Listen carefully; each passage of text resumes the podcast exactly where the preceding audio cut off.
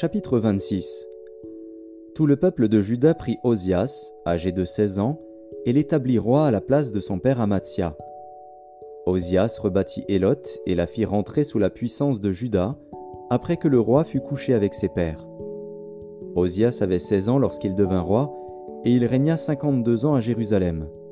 Sa mère s'appelait Jécolia, de Jérusalem. Il fit ce qui est droit aux yeux de l'Éternel, entièrement comme avait fait Amadia, son père. Il s'appliqua à rechercher Dieu pendant la vie de Zacharie, qui avait l'intelligence des visions de Dieu. Et dans le temps où il rechercha l'Éternel, Dieu le fit prospérer.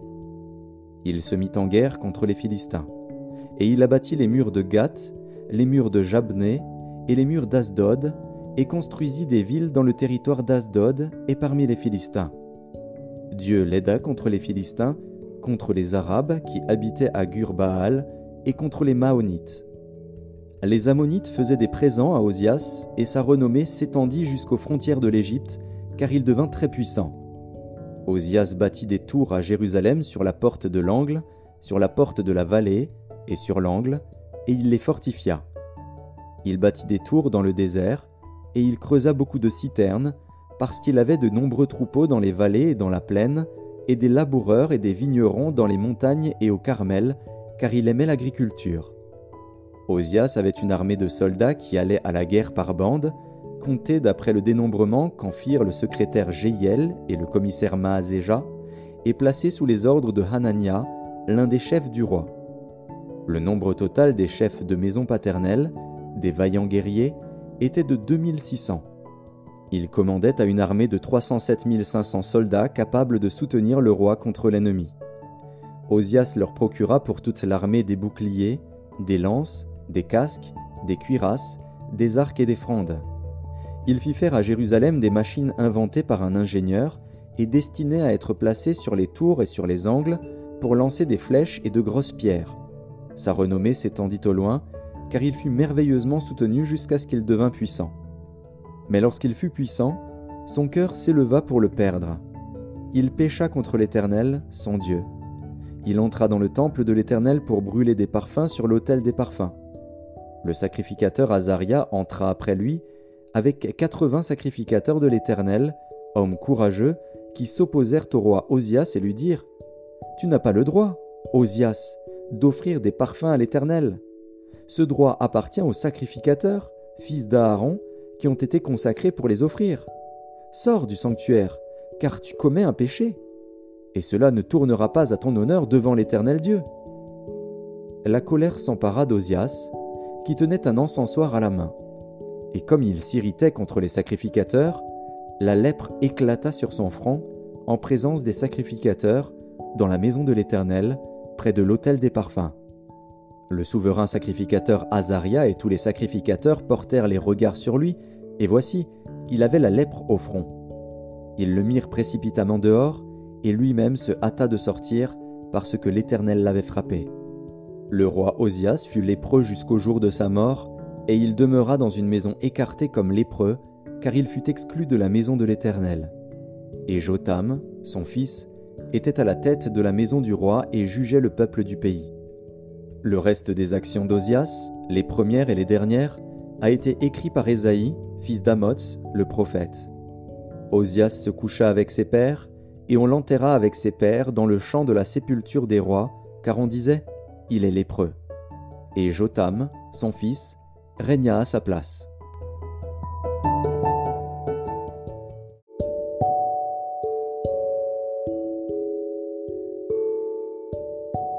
De Chroniques, chapitre 27 Jotam avait 25 ans lorsqu'il devint roi, et il régna 16 ans à Jérusalem. Sa mère s'appelait Jérusha, fille de Tsadok. Il fit ce qui est droit aux yeux de l'Éternel, entièrement comme avait fait Osias, son père. Seulement, il n'entra point dans le temple de l'Éternel. Toutefois, le peuple se corrompait encore. Jotam bâtit la porte supérieure de la maison de l'Éternel, et il fit beaucoup de constructions sur les murs de la colline. Il bâtit des villes dans la montagne de Juda, et des châteaux et des tours dans les bois. Il fut en guerre avec le roi des fils d'Amon, et il l'emporta sur eux. Les fils d'Amon lui donnèrent cette année-là cent talents d'argent, dix mille corps de froment et dix mille d'orge. Et ils lui en payèrent autant la seconde année et la troisième. Jotam devint puissant parce qu'il affermit ses voix devant l'Éternel, son Dieu. Le reste des actions de Jotam, toutes ses guerres et tout ce qu'il a fait, cela est écrit dans le livre des rois d'Israël et de Juda. Il avait vingt-cinq ans lorsqu'il devint roi, et il régna seize ans à Jérusalem. Jotam se coucha avec ses pères, et on l'enterra dans la ville de David. Et Akaz, son fils, régna à sa place.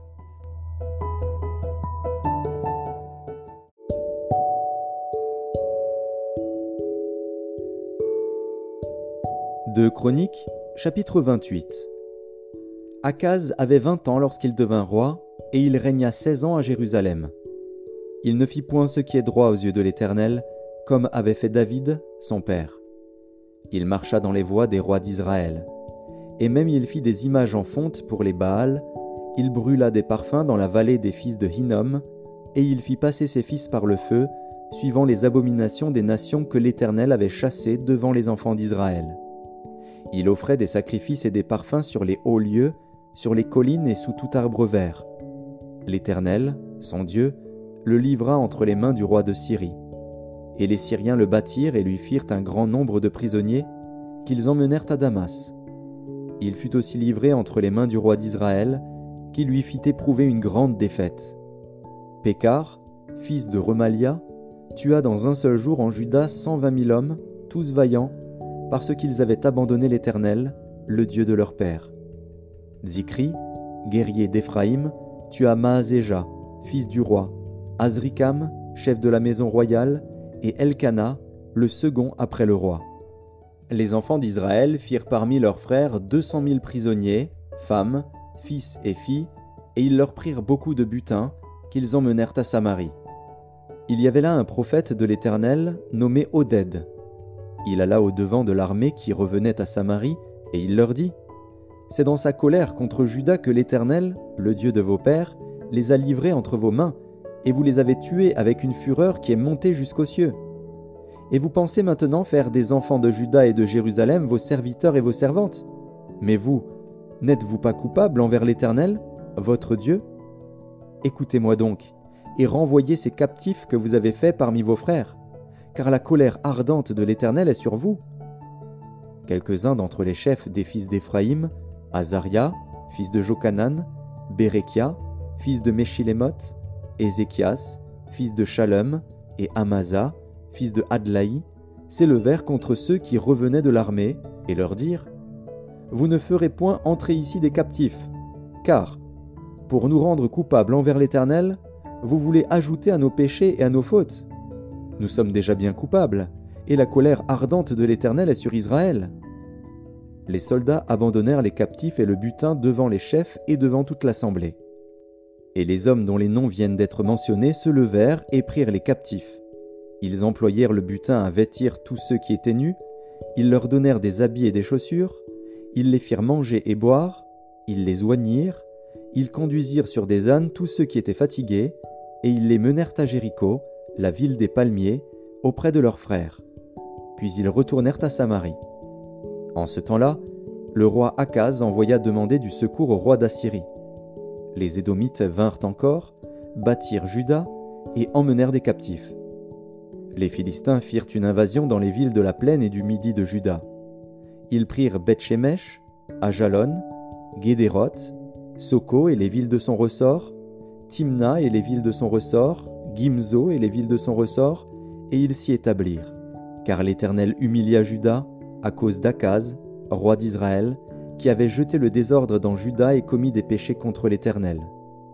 Tilgat-Pilnézer, roi d'Assyrie, vint contre lui, le traita en ennemi et ne le soutint pas. Car Akaz dépouilla la maison de l'Éternel, la maison du roi et celle des chefs, pour faire des présents au roi d'Assyrie, ce qui ne lui fut d'aucun secours. Pendant qu'il était dans la détresse, il continuait à pécher contre l'Éternel, lui, le roi Akaz. Il sacrifia au dieu de Damas, qu'il avait frappé, et il dit Puisque les dieux des rois de Syrie leur viennent en aide, je leur sacrifierai pour qu'ils me secourent. mais ils furent l'occasion de sa chute et de celle de tout Israël. Akaz rassembla les ustensiles de la maison de Dieu, et il mit en pièces les ustensiles de la maison de Dieu. Il ferma les portes de la maison de l'Éternel, il se fit des autels à tous les coins de Jérusalem, et il établit des hauts lieux dans chacune des villes de Juda pour offrir des parfums à d'autres dieux. Il irrita ainsi l'Éternel, le Dieu de ses pères. Le reste de ses actions et toutes ses voies, les premières et les dernières, cela est écrit dans le livre des rois de Juda et d'Israël. Akaz se coucha avec ses pères, et on l'enterra dans la ville de Jérusalem, car on ne le mit point dans les sépulcres des rois d'Israël. Et Ézéchias, son fils, régna à sa place.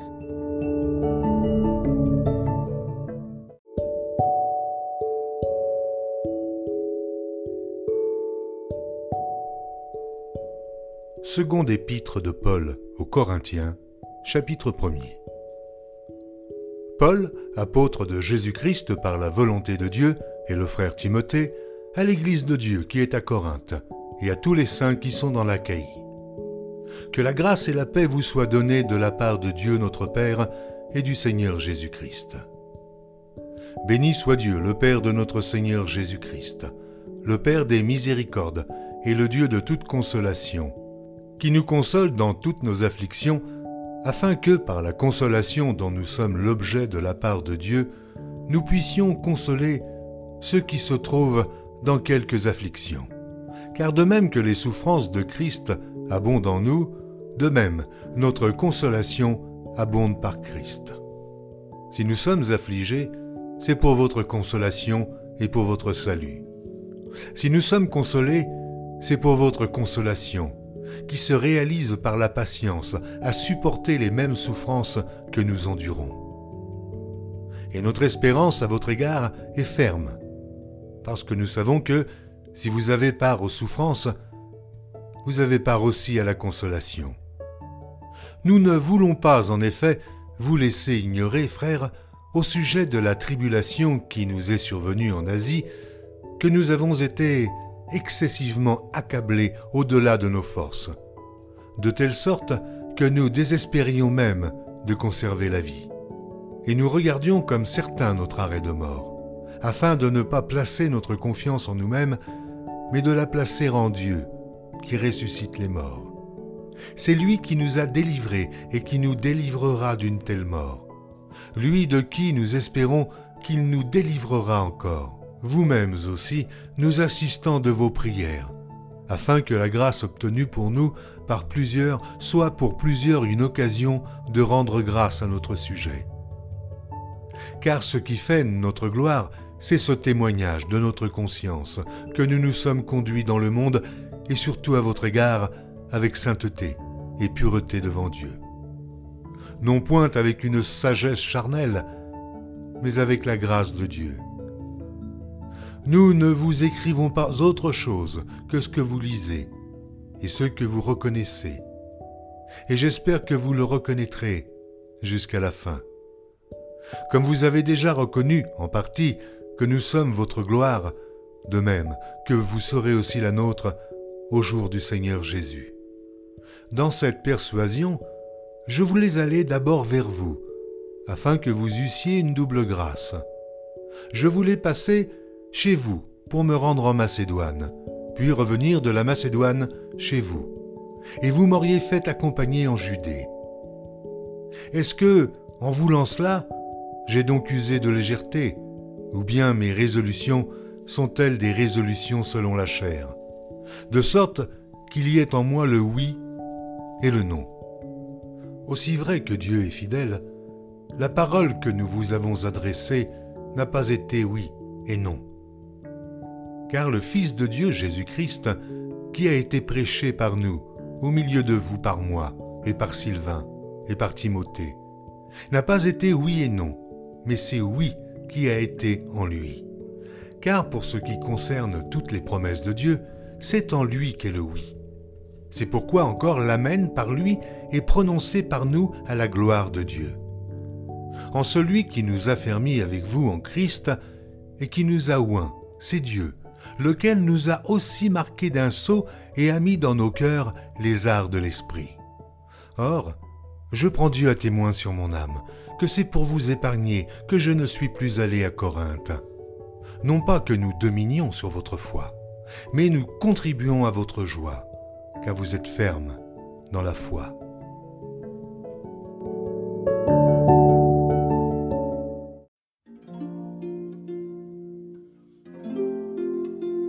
Psaume 103 de David. Mon âme bénit l'Éternel, que tout ce qui est en moi bénisse son saint nom. Mon âme bénit l'Éternel et n'oublie aucun de ses bienfaits. C'est lui qui pardonne toutes tes iniquités, qui guérit toutes tes maladies. C'est lui qui délivre ta vie de la fosse, qui te couronne de bonté et de miséricorde. C'est lui qui rassasie de bien ta vieillesse, qui te fait rajeunir comme l'aigle. L'Éternel fait justice. Il fait droit à tous les opprimés. Il a manifesté ses voies à Moïse, ses œuvres aux enfants d'Israël. L'Éternel est miséricordieux et compatissant, lent à la colère et riche en bonté. Il ne conteste pas sans cesse, il ne garde pas sa colère à toujours. Il ne nous traite pas selon nos péchés, il ne nous punit pas selon nos iniquités. Mais autant les cieux sont élevés au-dessus de la terre, autant sa bonté est grande pour ceux qui le craignent. Autant l'Orient est éloigné de l'Occident, autant il éloigne de nous nos transgressions. Comme un père a compassion de ses enfants, l'Éternel a compassion de ceux qui le craignent, car il sait de quoi nous sommes formés. Il se souvient que nous sommes poussière. L'homme, ses jours sont comme l'herbe, il fleurit comme la fleur des champs. Lorsqu'un vent passe sur elle, elle n'est plus, et le lieu qu'elle occupait ne la reconnaît plus.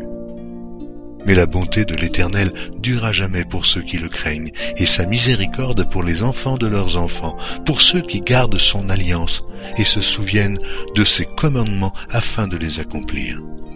L'Éternel a établi son trône dans les cieux, et son règne domine sur toutes choses.